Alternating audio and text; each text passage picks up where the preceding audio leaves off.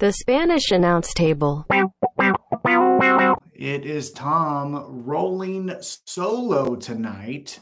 Uh, got a little bit of a different view. Usually, just have some fun uh, backgrounds, but as uh, anyone who is a uh, longer term uh, listener or viewer of the YouTube or podcast, uh, you all know that Tim is the one pushing the knobs, uh, moving the faders, doing all the fun stuff like that. So for me going solo, there you go. You're going to get my background. Uh, and we got a fun show for you tonight. I should say I, because again, it's just me. Um, got a lot of stuff to talk about. Last night, Tim and I went to AEW Dynamite. It was here in Kansas City, specifically Independence, Missouri. And uh, we really had a great, great time. I tell you, you know, AEW does a really great job of putting together a show that you want to be at. I always say the difference between uh, a Dynamite and a Raw or SmackDown is that Raw or SmackDown feels like it's a TV show. Oh, and hey, by the way, there's fans here.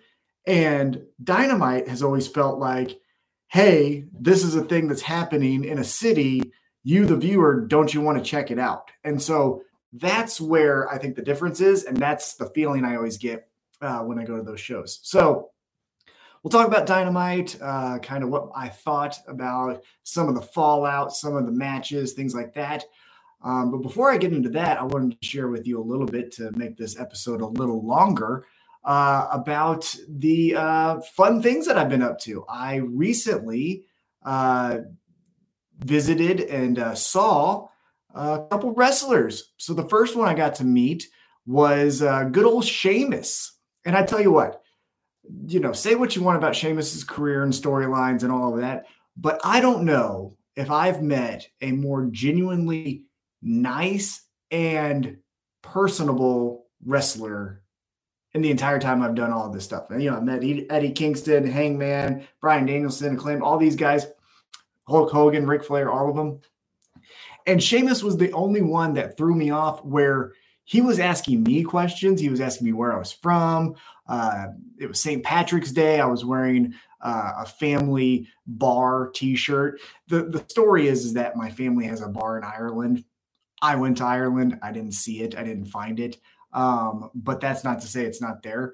Uh, but it's also to say that it, it even exists because my family can be some bullshitters. And so uh, we were talking about that. We were talking about the beautiful west side of Ireland and how uh, that's the place where you really got to visit and um, go to.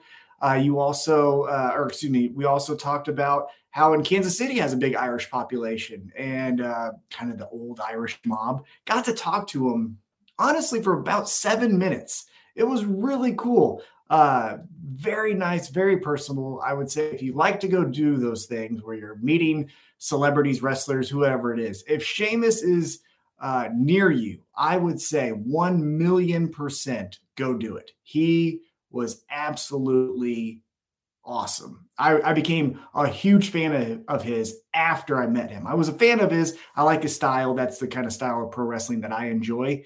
Uh, but after meeting him, I thought he was just absolutely awesome. And uh, then, well, actually, you know what I'm going to do first? Just because I don't trust myself, I'm going to see if this is working. So I'm going to turn the. There it is. I heard my reaction. So I just want to make sure my microphone, because I don't see that the, the thing is moving. So you never know what's happening there. Um, so yeah, met Sheamus, absolutely awesome guy. Um, and if you've met Sheamus, uh, again, we got the live chat. Uh, feel free to put in your comments how he how he was with you, um, or if you've met anyone recently, let me know before we get into our dynamite recap. Uh, but yeah, got to meet Sheamus on St. Patrick's Day, which I mean is pretty awesome, right? And that was Friday. Did not go to SmackDown. Thought about it. Kind of wanted to after the Sheamus thing because I knew he had a match with Drew McIntyre that night nah, I, I just figured, you know, it's just SmackDown and Raw just doesn't have the appeal to go to. I watched it. I thought it was fun to watch, but I didn't necessarily think it was a have to be there kind of thing. Now, SmackDown obviously ended with the hug between Kevin Owens and Sami Zayn. That was great. I still don't think I missed anything watching it from home and not at the T-Mobile Arena. So that was Friday. Saturday, got the opportunity. Went to Comic Con, second time uh, going to that. Last year was my first year. This was my second year, and went to meet uh, Jungle Boy. Now, funny story, it wasn't initially going to be Jungle Boy. So uh, when I had signed up to go to Planet Comic Con to do a meet and greet, it was with Kevin Nash, and thought I was going to meet Kevin Nash. Ready to go. I had my NWO shirt, my Outsiders. I was ready to like you know, get dropped off and everything. Morning of Saturday, see a notification. Kevin Nash, uh, unfortunately, has canceled uh, the weekend. He will not be at Comic Con. My heart was in my stomach. I was so bummed out. On top of that, uh, the only other person I could meet with the direct, you know, exchange would be Jungle Boy. And I love Jungle Boy. I think Jungle Boy is great. I think he has a bright future. He's one of the fun ones to watch uh, when his segments are on or his matches or on pay per views. I think back to his match with Luchasaurus in the, the cage match uh, at the last pay per view, I believe it was. So big fan of Luchasaurus, or excuse me, of uh, Luchasaurus and of Jungle Boy. However, the meet and greet with Kevin Nash was at 1:30.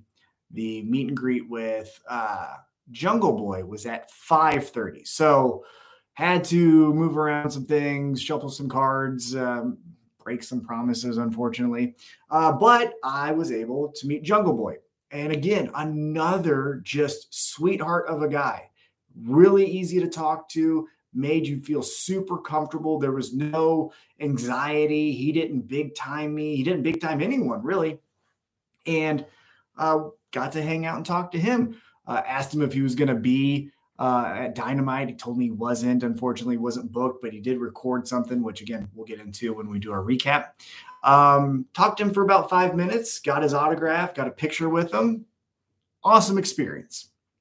And then we're going to fast forward to Tuesday night. So the night before Dynamite, AEW uh, did an outreach with my old high school. So I went to school at William Chrisman. It's here in Independence, Missouri uh, graduated in 2004 because I'm old.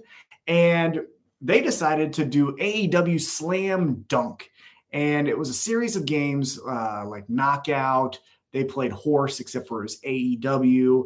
Uh, they did a three point competition. They did a slam dunk competition, which no one there could dunk except for Satnam Singh. Colton Gunn did dunk once, but it was really hard for him. Like he was putting all of his effort into doing it. Uh, so yeah, Satnam Singh obviously won the slam dunk competition because no one else could. And uh, it was a lot of fun. Uh, I hope they do this AW slam dunk more often, like when they're traveling. It seemed like all the talent had a great time. Uh, you had uh, Paul White, Big Show, uh, emceeing. You had Mark Henry also emceeing the event. Uh, you had Kenny Omega, Don Callis, Ricky Starks, Jade Cargill, uh, the Ass Boys, Gun Club, whatever you want to call them, um, Orange Cassidy, who else? Satnam Singh, as I mentioned, Powerhouse Hobbs. Powerhouse Hobbs got a three, by the way. If you want to run up on Powerhouse Hobbs and do a one on one game in basketball, watch out because that guy, he's got a shot on him, I tell you. Um, so, yeah, they were all there having a great time. They seem to genuinely enjoy. It. Oh, Nick Jackson was there. Obviously, Nick Jackson won uh, the both games of knockout. Jade Cargill won the uh, horse AEW game. Uh, Satnam Singh, as I mentioned, uh, had the um, slam dunk competition, um, and then the three point competition was actually a William Chrisman uh, basketball player. So Colton Gunn had the record, and then a William Chrisman basketball member joined the competition and beat him by one with 10 seconds left. It was really cool. The whole crowd, there's probably about 350, 400 people there. Uh, we were going crazy. It was it was electric. It was a lot of fun uh, to be at AEW Slam Dunk. So I think that was their first event. Again, we don't fact check here, um, but yeah, uh, if they do that around your town as well, like co-signing a lot of things here tonight. So if, if you get a chance to meet Sheamus, definitely do it. If you get the chance to meet Jungle Boy, take that opportunity. And if there's AEW slam dunk, uh, the money goes to a good cause. In this case, it was to the men's basketball team, but I imagine it'll be for other things if they travel. Uh, but definitely go out and support them uh, there because uh, it was great. I had a great time. Uh, didn't get picked. They were picking people out of the audience. I was ready. I had my LeBrons on. I had my my, my my basketball shorts on. I I bought a basketball for this because I hadn't shot a basketball in for so long. So I got a basketball probably the week before. I went to local rec centers. I was getting shots in. I was I was doing my routine of uh, 200 layups, 100 free throws, uh, 53s. I was doing everything, thinking like if they call me, I'm gonna bust their ass. Not to be. Didn't get picked, and so it was just me sitting in the stands with my wife. My wife was kind enough to go with me. Uh, she actually had a great time too. We we almost lost our voice cheering. That's how much fun it was. To be completely transparent, we uh, legitimately were cheering all night uh, for all the different uh, people competing and also the AEW talent. So really fun time. So yeah, that was uh, my week leading into Dynamite. And so now let's get into last night's AEW Dynamite that took place again in the great city of Independence, Missouri, the home of the 33rd President of the United States of America, Harry S. Truman. And if you want a fun fact to tell your friends, you can ask them here's your trivia. You can ask them, what does the S stand for in Harry S. Truman? And when they say, oh, I don't know, Smith, you say, no, it stands for nothing. His parents gave it to him as an initial and said, you pick it later and he never did. Pretty crazy. So, uh, yeah, that's your fun fact about independence. Um, but yeah, last night. So we get into it. We kick off uh, with kind of a different type of presentation. We don't get the fireworks. We don't get the here comes the boom. We get ambulance. So right off the jump, it's uh, told us that the Young Bucks have been attacked. Matt Jackson leaves. Nick Jackson leaves. You got Kenny Omega, you got Don Callis, you got Hangman, all concerned. Hangman takes upon himself to get into the ambulance as Kenny Omega felt like he wanted to get into the ambulance, but Don Callis, keep that name in mind, tells him, "No, hey man, you got this dream match tonight. You gotta, you gotta stay. You gotta get ready for this dream match. Like the the the, the doctors and everything will take care of the young bucks. Like you gotta focus." Thought that was interesting, but Nonetheless, Hangman gets in the ambulance, takes off with them, and then we get the start of the show. And as always, it seems like, especially in the last, I would say, five months, uh, it kicked off with Orange Cassidy. Orange Cassidy walks out, uh, as I've mentioned before in other um, AEW episodes, or excuse me, Spanish announce table episodes of AEW. Uh, he is the MVP, the backbone the lifeblood of making shows run right now. Rampage, Dynamite, Dark, Elevation, whatever it is, you plug and play, and he'll be there for you. And in this one, uh, we get a six man tag. It is uh, Orange Cassidy, Darby Allin, and Sting taking on Kip Sabian, Butcher, and the Blade. Now, I'm going to tell you a fun side story. I love Sting. You probably already know that. Uh, he's right there as a micro brawler. Uh, Here he is as the retro Sting. Here he is as the crow Sting. Uh, huge fan of Sting. And so when Sting came out, I jumped on my chair. Fun fact I don't have good balance. So I fell through the chair and ended up hurting myself because I braced uh, with my arm to catch myself. And as I did, I got a jolt of electricity. I don't know pain. That's what it really was. Up my arm, into my elbow, into my shoulder. Couldn't feel my hand the rest of the night. So I was in pain, but I had a great time. so that's how the night started for me. Um, but Sting came out. It was great. Uh, I really thought this match was a lot of fun. Uh, I thought Sting was the MVP. Uh, again, he kind of did some of those Orange Cassidy spots at one time when he was laying on the ground. He did the slow roll away from Kip Sabian. Kip Sabian runs over, gets on the other turnbuckle, then he rolls away there, does the slow kicks, does the slow pounding of the chest.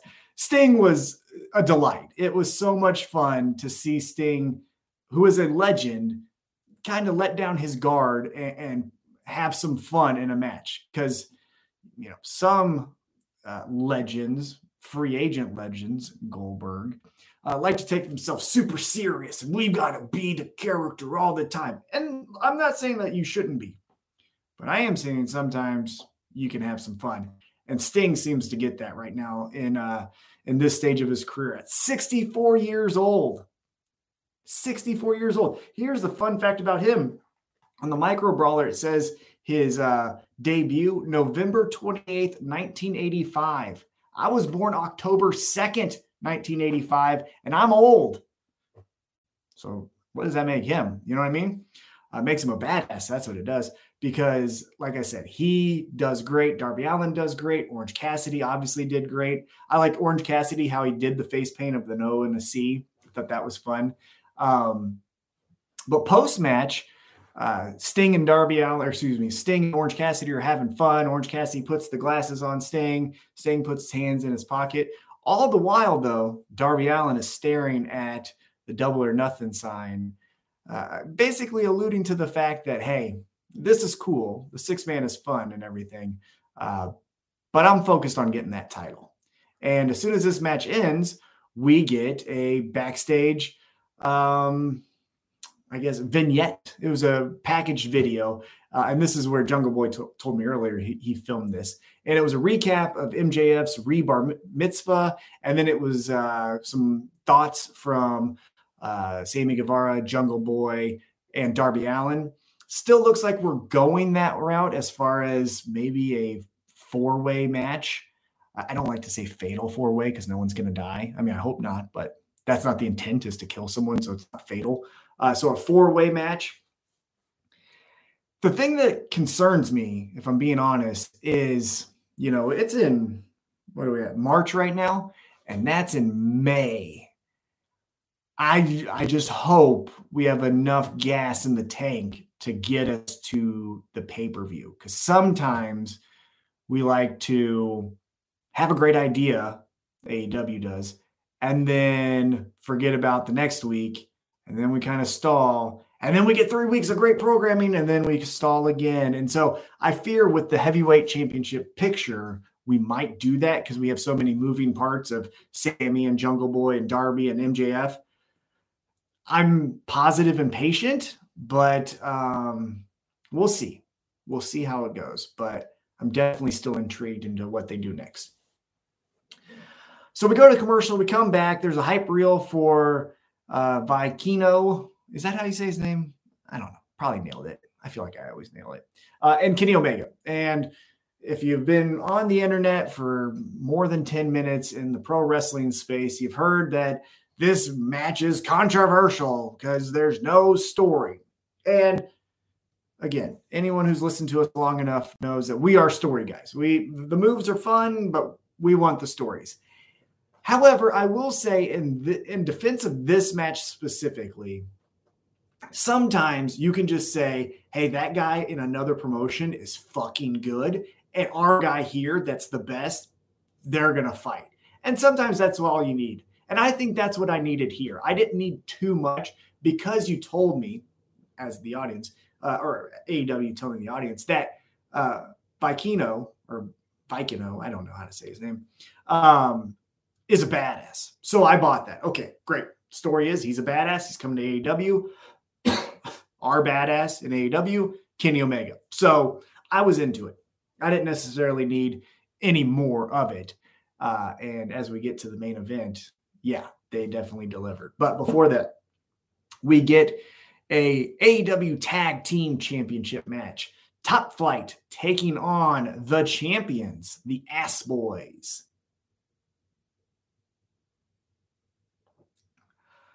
And this was pretty good. I thought, you know, for two younger teams, and as we said last week, Tim and I, I think the focus is starting to switch over to the trios championships. So maybe the tag championships is where the juniors will go. So, such as Top Flight, Ass Boys, who are the champions, maybe. And this is where a, a good fit for it. It was a title match, but it wasn't necessarily the, the main event, the focus of it. So they could get in there, do their thing, but not have that pressure of delivering an all time moment. So uh, this was really good. Towards the end, the kingdom, which there's three of them, and they always do this the four. If you know what that means, kingdom, maybe there was a fourth member and that person left, and then they just kept on like, well, we like four, so we're going to do that. It's also kind of silly because the four horsemen, right? I know they do it this way, and the four horsemen did it this way, but still, uh, I don't know. I just anyhow, but they come out and they distract top flight, so the ass boys retain their championship, championships, I should say. Uh, but they don't get to uh, necessarily celebrate for too long because post match FTR comes down. And man, you want to talk about a pop? They almost blew the roof off the building being there live. That music hit and we went ape shit. They come down and they're saying, "Hey, we want a rematch." And credit to uh, Ass Boy number one, Austin Gunn. I think that's right. Uh, he was great in this. we're not going to give you a match. No. Well, what if we broke up? No. Well, what if uh, you you need to prove it, right? You only beat us once. Prove that you can beat us again. No. And Austin was just doubling down, tripling down. We're not going to give you a rematch. Finally, bald FTR, uh, Dax, um, says, you know what? Here, fine, final offer. We will leave AEW if we can't beat you for the championships. How about that? And that changed the tune of the Ass Boys. Then they started to look, thought it over for a moment, and they took the deal. So I think this is going to be at double or nothing. We'll find out. But Ass Boys versus FTR. FTR loses, they leave AEW. And again, going back on that social media pro wrestling space, if you've been, you know, checking out any tweets or Facebook posts or news articles, you know that FTR has been flirting with this will they, won't they uh, leave AEW and go back to WWE. I personally think they've re signed. I don't think Tony Khan would do a loser leaves town for FTR at this point if they were already deciding to leave. I think he would have just kept them off TV. Hey, ass boys, they beat FTR. Kind of bang that drum a little bit, but not have FTR back on TV. Now, maybe I'm wrong, but that's how I feel. So that they are on TV, that they are getting that big pop, uh, that they are getting new merchandise. I think there's a new shirt on Pro Wrestling Tees. That tells me, at least my hunch, is that uh, FTR is staying with AEW. So I expect them to get the win, which is great. Ass Boys getting to be tag champions, uh, you know, dropping the belts to FTR, no harm in that. Gives them credibil- credibility moving forward to say that they're former champions, things like that. Uh, I think it's a win win for FTR to beat uh, the Ass Boys for the tag team championships, but we shall see. Maybe I'm wrong. Maybe FTR is going. I don't know. It's fun. And here's the other thing I don't want to know. I don't, don't tell me. Don't tell me. I don't want to read that you know, they uh, re-signed on uh, April 1st. No, just just let me watch a TV show and I'll figure it out. Right? That's what I'm hoping for. Um, so we shall see. I'm excited about that. All right. So then after that confrontation, we go backstage. Jade Cargill is being interviewed. Uh, she's there with Leila Grey and Smart Mark Sterling. Uh, she's running down Ty Valkyrie and then says, Hey, cease and desist on that fucking finisher you got, Ty. Uh, or Taya. I don't know how to say her name. Again, I didn't know her last week and I caught so much shit because I don't watch Impact and all these other promotions. I watch AEW and I'm aware of WWE. Sorry. Um, but I think her name's Ty, Tay, Tay, Tay Valkyrie. I'm going to go with that. Correct me in the chat if uh, if I'm wrong here. Um, but Jade Cargill says, "Hey, cease and desist on that fucking finisher because that's mine, lady." And we'll see what happens there. I don't know. The, it's a credible contender for Jade Cargill, and she desperately needs that a fresh face who, again, in other promotions has been a big deal. So that person beating Jade Cargill isn't necessarily a huge upset. So that's welcomed. But we've been saying this for a few weeks now. Jade Cargill has surpassed the TBS championship. She needs to be up there now with, uh, you know, Jamie Hayter, Toni Storm, Thunder Rosa, Britt Baker. That's where she belongs. This mid card title thing, she's a star. She's past that, in my opinion. She needs to be going for the women's championship, being the face, the real face of the division. So we'll see how that goes. But as of right now, again, as I said earlier, positive and patient uh, with this storyline. All right, next up, we get the comedy. Kind of kicked off the show uh, as far as matches with a comedy uh, six man tag. And this one, we get a no, no disqualification match Stokely Hathaway taking on Hook. And the details in this was great. Stokely Hathaway, we have talked about, is phenomenal. He needs to be, he needs to gain some credibility because he's so funny. But if you gave him some real top level guys, I think he could also be serious and get those guys over. But currently, with the state that he's in with the, the firm, he's still doing just comedy, which he's great at. But I think we can do more with them, giving him some credible uh, uh, talent around him. But in this one, he walks out. The firm, when he's looking at him, they're giving him the thumbs up. When he turns his back to walk down to the ring, they're biting their nails, sighing. They don't think this is going to be good. And then Stokely Hathaway gets in. Hook then follows him with his music hits, does his you know lap around the ring, gets into the corner, and Stokely Hathaway grabs the mic and says, "Hey, guess what? The doctor didn't clear me. Didn't clear me. And guess what? On top of that, I'm retired. Here it is. Here's my note. Hands it to Justin Roberts, and it's a receipt. I think it was a Wingstop receipt. So the referee rips it up and says, "We we're doing this match."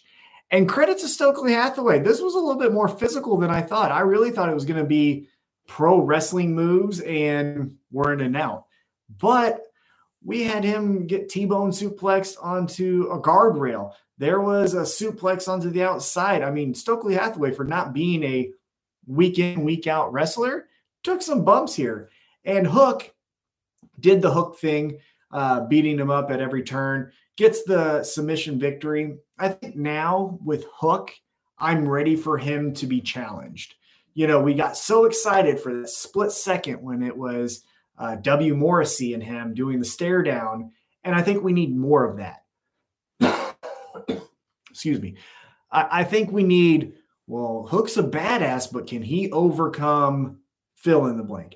I really think, you know, uh, you got a guy over there uh, sitting on the sidelines that's a badass that can really, you know, throw some people around. I think a Miro with Hook would be fun. I think I would put Miro over just so that we can get that out of the way for Hook and then we can rehabilitate him, you know, coming back. But Hook trying to overcome the man that has a feud with God and Miro, I think that's money. I, that's where I would go. But again, maybe I'm just saying that because I want more Hook and I need to see Miro. But that's how I feel. So again, fun match here. A lot of good comedy spots uh, pretty physical for it being just a comedy match. Uh, and then Hook gets the victory. Um, all right, so then we come back from commercial. We see Tech N9ne in the front row. If you don't know who Tech N9ne is, he is the number one independent recording artist in the world. So he is not signed to any major label, uh, no Bad Boy or Virgin Records or any of that stuff. He does it all on his own. It's called Strange Music. Uh, you might have heard of him because The Rock is a huge fan. And if you recall, The Rock did a rap song, it was with Tech N9ne. So uh, maybe that's your pro wrestling connection. Here in Kansas City, we see him everywhere. Uh, you know, Chiefs games, Royals games, uh, MMA fights, uh, other rappers coming to town. He shows up there, wrestling, you know. So he is a mainstay in Kansas City. Um, so it's good to see him showing up at an AEW show. After that, though, we get Adam Cole making his entrance. And this was good. I think Daniel Garcia is a interesting, first match back. So as Adam Cole comes out, he's like, Who am I going to face? Daniel Garcia's music hits. And Garcia's like, What makes you special? I'm the one beating Bryan Danielson. I'm the one here beating everyone, being the most featured wrestler uh, on the roster while you're over there, you know, taking care of your boo boos. Like, what makes you special? Why am I not getting all this stuff? And so then eventually they say, well, let's let's fight next week. And it's the first time ever, at least that's what we're being told. Adam Cole, Daniel Garcia. I think it's going to be a good match. And again, I don't think this is meant to be a huge, oh my God, we're we're gonna change hell and water or earth and water here with with a storyline that's uh, for the ages, right? Nothing like that. But I don't know. Daniel Garcia is good but JAS just drags him down. He was a really interesting wrestler. I found him very intriguing, especially when it was that pulling on each sides from Bryan Danielson and Chris Jericho. But then after that, you know, it's just been it's fine, but Adam Cole's going to get the victory here. And that doesn't hurt Daniel Garcia, but I I just wish there was do more with him right now because he kind of seems like he's a neutral, just hanging out, wrestling guys to wrestle guys and be on television.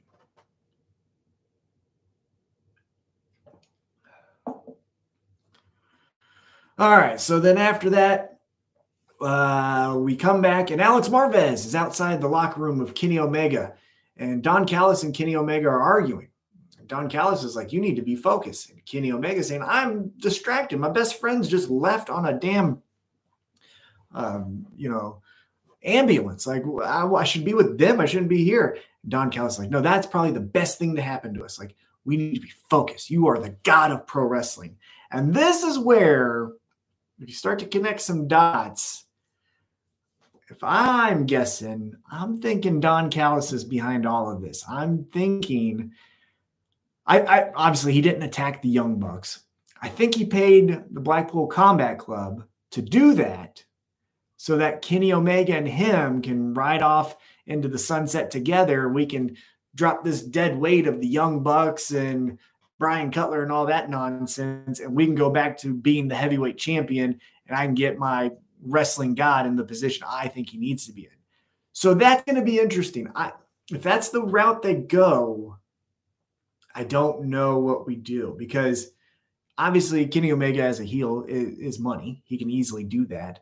However, he just went babyface. You know what I mean? So I don't know if we just instantly go back to being a heel. On the other hand, you know, Don Callis has been doing this flirtation with Takeshita.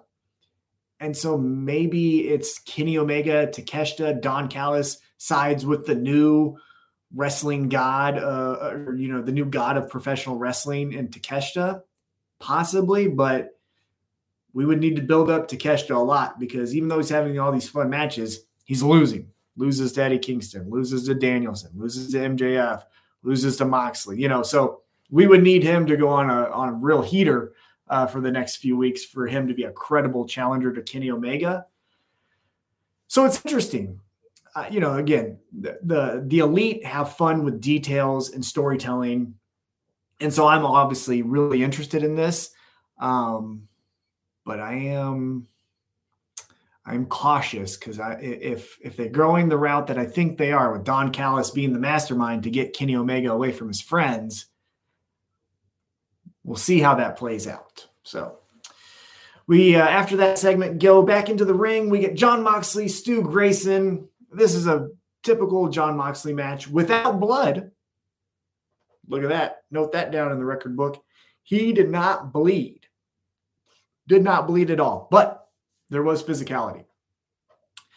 Uh, Tim and I were sitting on the uh, on the floor, and we heard up and close the the physicality, the brutality of the clotheslines and punches and suplexes. I mean, these two guys beat the shit out of each other in the best way possible, like in a very fun way. It wasn't necessarily dangerous or scary or, you know, are they going real on each other? You know, so uh, it was very fun. Um, and Jon Moxley gets the win, as you know, he probably should. He's a three time champion, all of that. And Stu Grayson just came back. Uh, but post match, uh, they're beating the hell out of him, beat the hell, beat, you know. Um, and uh, then they get chased off, and they're like, ah, ah, ah, yeah. And so there we go. Jon Moxley wins with the Death Rider. I think it was off the, it was an Avalanche Death Rider, so it was like off the top rope or something. So uh, good that he did that to give Stu Grayson a little bit of like, hey, he just didn't beat me with a roll up. Um, but yeah, Moxley wins. They continue to bully the uh, the Dark Order. So I don't know if we're going to keep doing that. I think really the one that needs to be taking the initiative of uh, bullying the Dark Order is Yuta. I think the elders, right? So the Claudio and Jon Moxley, and again Bryan Danielson, maybe I still don't know what his affiliation is with the Blackpool Combat Club, but I think they should say like, "Hey, take care of these nerds for us. We're going to be handling other business." And then it's Yuta trying to bully Dark Order, but Dark Order's experience kind of gets one over on him. And, you know, I think that's an interesting story and it gives everyone something to do with everyone kind of being on the same uh, level playing field. So, I don't know, just an idea. Uh, all right. So then we go backstage.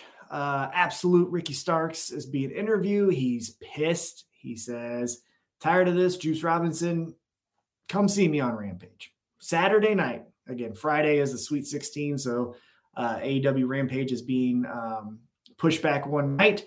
Uh, but Ricky Stark says, Juice, if you uh, uh, if you really want to fight me, I'm done talking. Come see me on Rampage and let's do the damn thing. So short and sweet, to the point. We'll see how that goes. Obviously, I saw Rampage, but I don't want to tell you because I don't like spoilers because that's a dick move. So we come back from break and we're doing QTV. And I don't know how you guys feel about this. I am indifferent so far. I think it's good.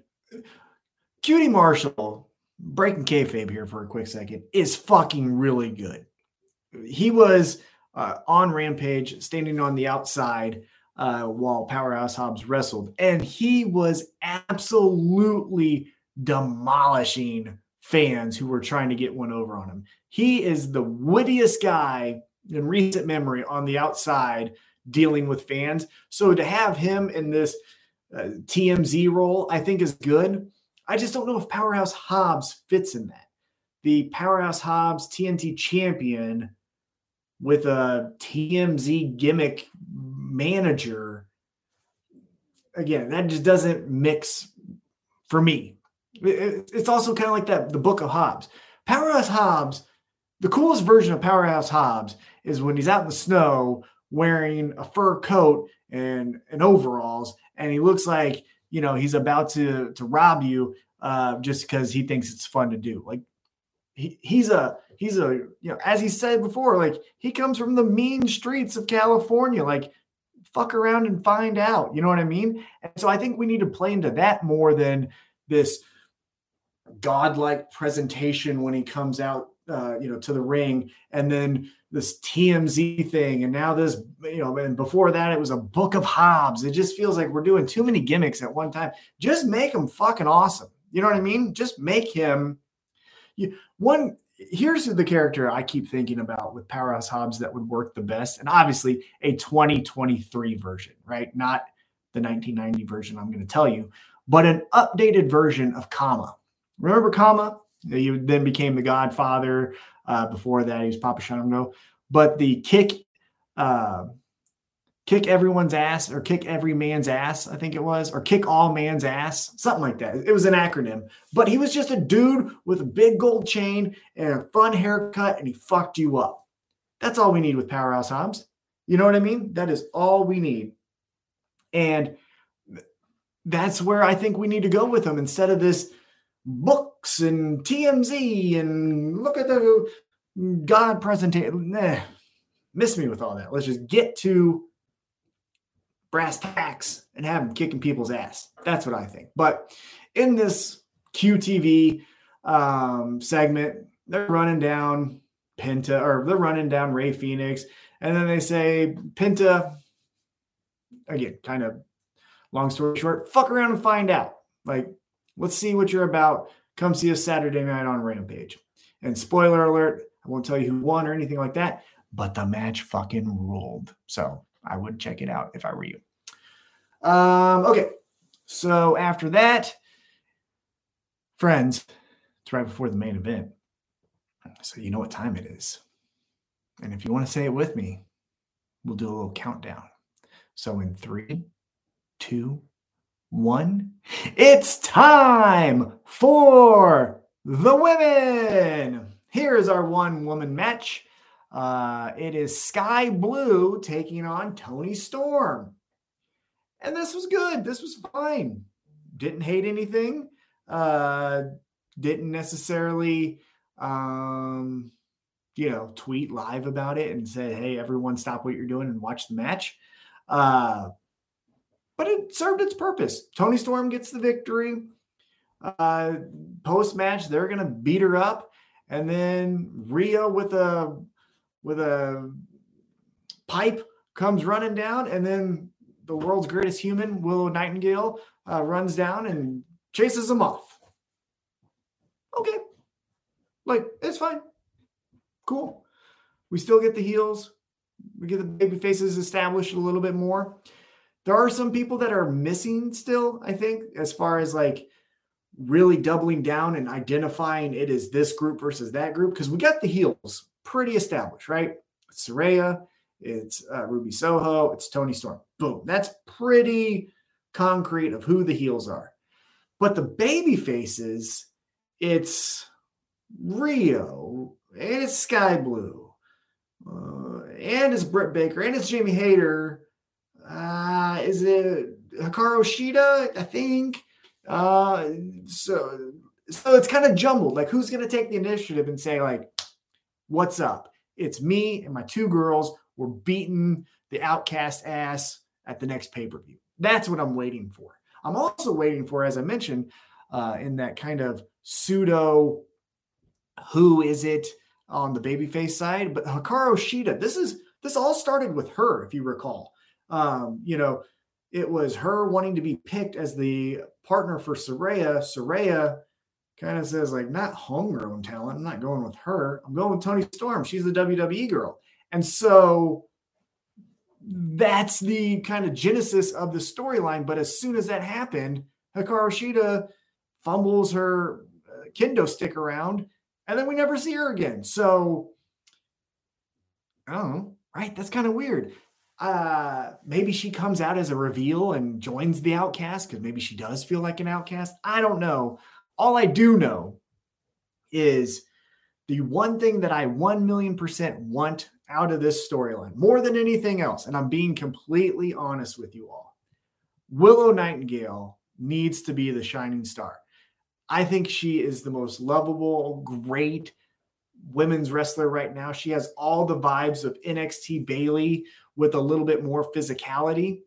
And so that's where I think, you know, she needs to be the star. I would still, as mentioned before, when we were kind of fantasy booking this, Jade Cargill needs to be the what's up, right? Like, check me out. I'm the fucking uh, face of this division. But the baby face that we can all get behind and buy the t-shirts and do the dances, like it needs to be pushed to the moon. It's Willow Nightingale. So, oh hey, look at this. Jeffrey Sills in the chat. He says, "What's up, Tom? Sorry to join the show late, but I'm here. Uh, you're not wearing a hat. I'm not. Um, so the reason I've been wearing a hat, complete transparency, is with the chemo pill. Um, my hair is thinning pretty bad, and uh, I guess might as well. We're all friends. We're all friends here. Speaking among friends, um, I am unfortunately. Uh, I got a, I got an appointment next week, and I'm going to be starting radiation. And uh, of the two, chemo and radiation, uh, all signs and data points to radiation is the kick in the dick. Um, so uh, we'll see how that treats me in the coming weeks. But I didn't wear a hat because um, I, I, I wanted to, you know, while it's here, show it off. I've been wearing a hat because I've been self conscious, but tonight I was like, you know what? If I'm going to lose all this shit temporarily, motherfuckers better find out that this locks of hair right here is looking good. You know what I'm saying? Look at that, all tight. Whew, boy, looking good. Um, but anyhow, he continues. He says, Uh, now we're a hat. Your mind must still be blown from Bikino, Vikingo. Vikingo. That's what it is, right? Vikingo and Kenny. Six stars. We'll get to it. That's coming up next. Uh, then he says, good women's match. Love seeing Riho uh, wield a lead pipe as big as her. No shit. And I tell you what, that was the first time I can recall seeing her that close, and she's tinier than what I thought. Going back to when I was at Tuesday's basketball thing, she was also there. I believe two basketballs are bigger than her. If you were to if you were to stack two basketballs on top of each other, that's Riho. Except for it's not as white. it's skinnier than that. Um, oh, Shida's been injured. Shida's injured, and she's been for a few months. Okay. Oh. Still, like you don't need to have her be physical. Assu- assuming she could walk. I don't know what the injury is, but assuming she could walk, still have her out there, right? But I don't know. Again, she also probably needs rest. So I'm probably being selfish there. Uh, Jeffrey Sills continues. He says, We need a blood and guts match, and we need Riho looking like Eddie Kingston from the Anarchy in the Arena. Boy, that'd be a shirt. I ain't lying about that. That would be a shirt. Riho with her pipe bleeding from her head. And she always wears, it seems like she's always wearing some type of white um, uh, skirt and top. And so cover that in blood and have her walking down the ramp. Boy, you might get her some new fans. I might be a new fan if she's doing that kind of shit. I'll tell you what, get rid of this I'm a little girl stuff and get into the big girl pants and we're doing some some mean women shit. I might like that. Uh and then, ah, oh, and then Jeffrey Sills again, beer sponsor of the week. Still drinking off that beer. Appreciate it. Irish Ale Boulevard, Kansas City. If you're ever in Kansas City, got to pick up some Boulevard. It's amazing. Uh, but he says, I have a nice uh, salad on my head, bro. My hair is thinning on. It's from, oh, it's from Mother Nature. Well, hey, look, that also sucks. This is, you know, look, my hair can go. That's fine. I need this to go, right? My, my tumors over here in the rotator cuff. So that's the shit that needs to go away. But uh, Jeffrey, definitely appreciate all the kind words and joining me tonight um, in the chat. And as mentioned, each and every week, check us out uh, at Table Show. We will let you know when we go live.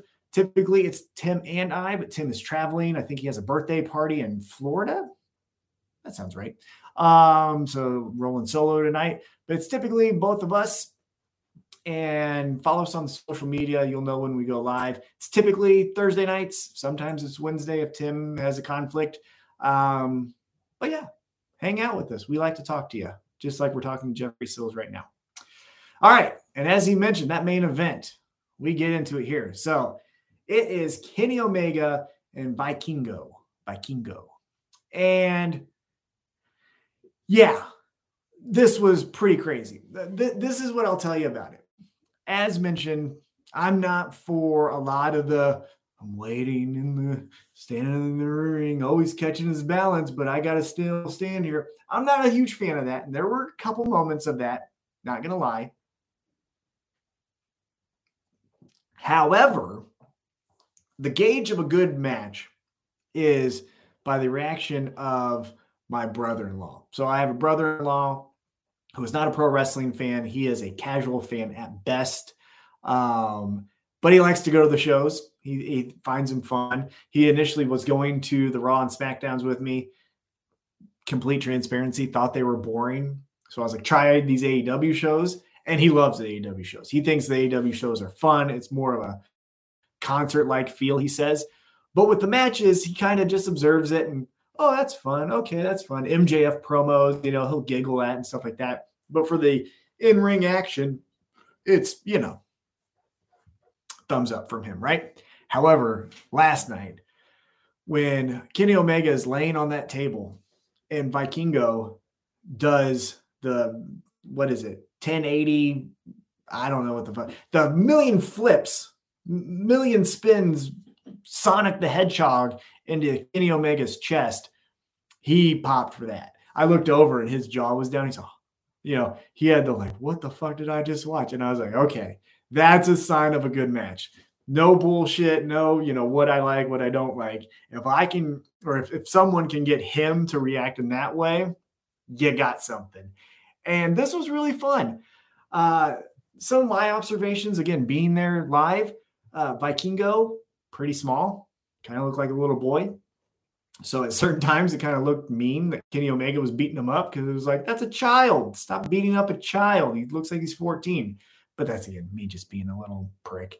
Um, Kenny Omega, I thought, did really well, bordering on the line of babyface and heel. You know, sometimes he was relishing in the fact that he was inflicting damage and his eyes got big and he kind of was really into like hurting uh Vikingo. And then other times, you know, he was sympathetic and he's selling and oh man, my body hurts and we're let's go Kenny. So he did a really good blend of both babyface and heel. And I thought it was good that he won. I thought honestly going into it, I really thought Vikingo was going to win because of shenanigans from the Blackpool Combat Club and that would cost Kenny Omega the match. However, Kenny Omega gets the victory straight up one winged angel. No one kicks out of it uh, unless you're Jon Moxley. Which side note, side quest.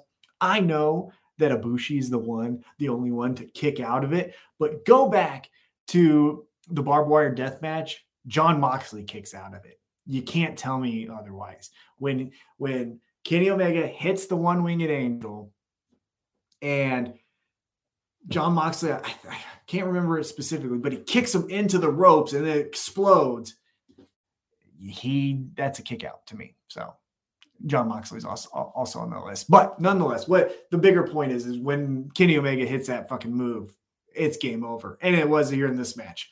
So Kenny Omega picks up the victory after every type of flip, kick, you know, Frankensteiner, uh, reversal, all the shit you could think of was packed into this 20 minute match. I thought the length of it was pretty good too for it being a dream match. It got the time I thought it needed. So that was also pretty cool. Um, and so, yeah, Kenny Omega gets the victory. Post match, he's getting interviewed and he's like, Hey, yeah, this is great. Vikingo, he he was really good. And before he could really even say anything, Blackpool Combat Club comes out and they're going to kick the shit out of Kenny Omega. they're hitting him, they're hitting him, hitting him. And then we go back and we go uh, to uh, the outside and stealing an ambulance, stealing an Independence ambulance truck, Hangman, was Hangman Adam Page and lights are on. He's doing his best Stone Cold Steve Austin impersonation, driving that son of a bitch back to the arena, jumps out, and he's coming down. So as Blackpool Combat Club's beating up on Kenny Omega, we got Hangman with it was like a, a, piece of wood with with nails in it, which I thought that was a cool touch. I was like, Jesus Christ, he got nails? Like what the? Okay, man, we're trying to really kill people here. All right, he comes in there, Blackpool Combat Club uh, they, they they patter out, and we're doing this whole thing where uh, Hangman's like, "Get out of here," and Blackpool Combat Club kind of is like, "Well, maybe not yet," and they're kind of teasing that they might get back in there. All the while, Kenny Omega is beat up. He's down and out, not really in there. But then Don Callis's bitch ass with his cool ass shoes walks into the ring, and and then I was confused live. I thought it was a bad bump live. Now I watched it again today, and I think it was a Don Callis made it look like Hangman hurt him. But in the moment, at in the crowd, I was like, man, that looked like shit. But Don Callis throws himself to the ground again on a second watch uh, on TV, and then from the announcers, they basically said that Don Callis took a dive to make Hangman look bad, and as Hangman turns around, Kenny Omega notices that Don Callis is on the ground. Don Callis points to Hangman. Again, I didn't see that live, but on on the TV they showed it. Points to Hangman. He's like, he did this to me. And then Kenny Omega is like, you son of a bitch.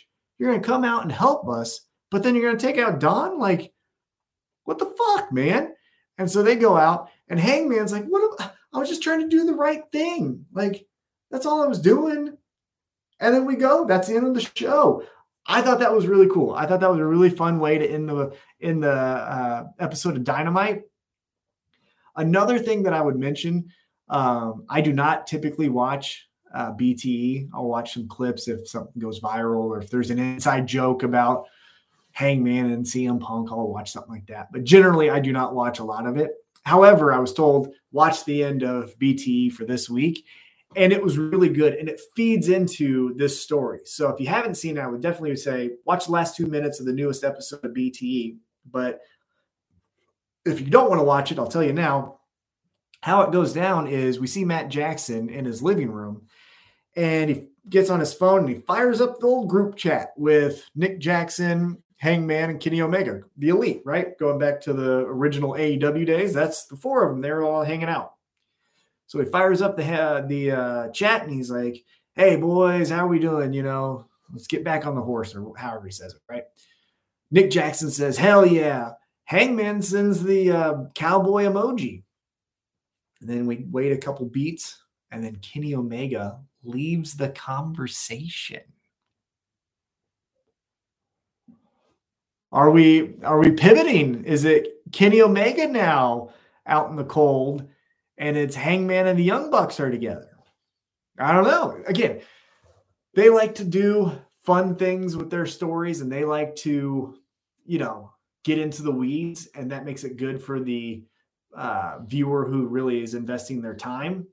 Uh, so I expect something good to come out of both BT and the end of this uh, Dynamite episode, but it'll be interesting.